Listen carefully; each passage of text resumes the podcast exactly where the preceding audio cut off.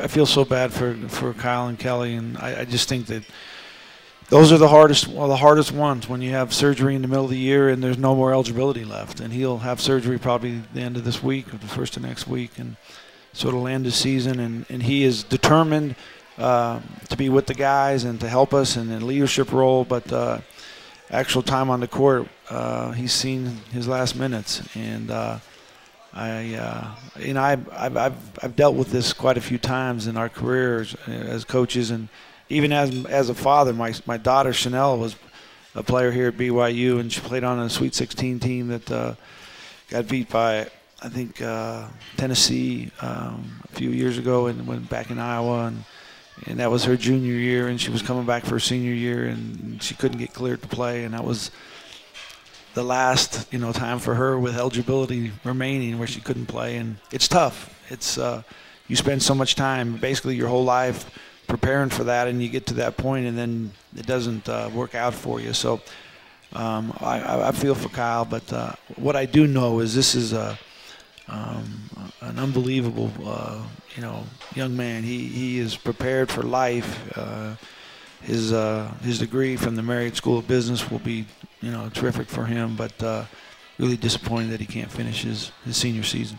And the hope was, once he got into the season and either tweaked or re-injured or had to deal with whatever he's dealing with, the hope was to maybe try and get him through and maybe try and not practice him a lot, get him in games, and that went for a little while, but I guess it just got to a point. Yeah, the Illinois game kind of was the killer. He got in there and he just could not explode off of that thing. He was kind of dragging it around, and so we brought him home, and I said, you know what, let's practice. Let's practice hard, go after it, see where we're at and how it will respond.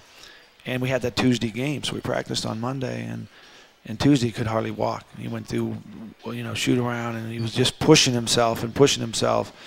But there was so much pain and a little bit of swelling, and so we sent him back to the doctor, and the doctor said, hey, this is how it's going to be unless you get it repaired, and so that's where he's at. What are they going to try and do with the knee when they operate, Don't really know, but it's one that he's had operated on before, and he knew that he was kind of, just pushing it and hoping that it would respond, but it's hard to explain how that happens. Every guy is unique, and he goes through so many small injuries that turn into major injuries and major things where other guys recover from, and if you try to, really put too much thought into it, it can just drive you crazy. And the bottom line is you just kind of have to accept how it happens, and then you move on and support the players the very best you can. And I know that Kyle will be he'll be one of the alumni that will be right involved. He loves the game. He loves the guys. He's a likable guy, and I think that he'll be around for supporting our teams for a long time.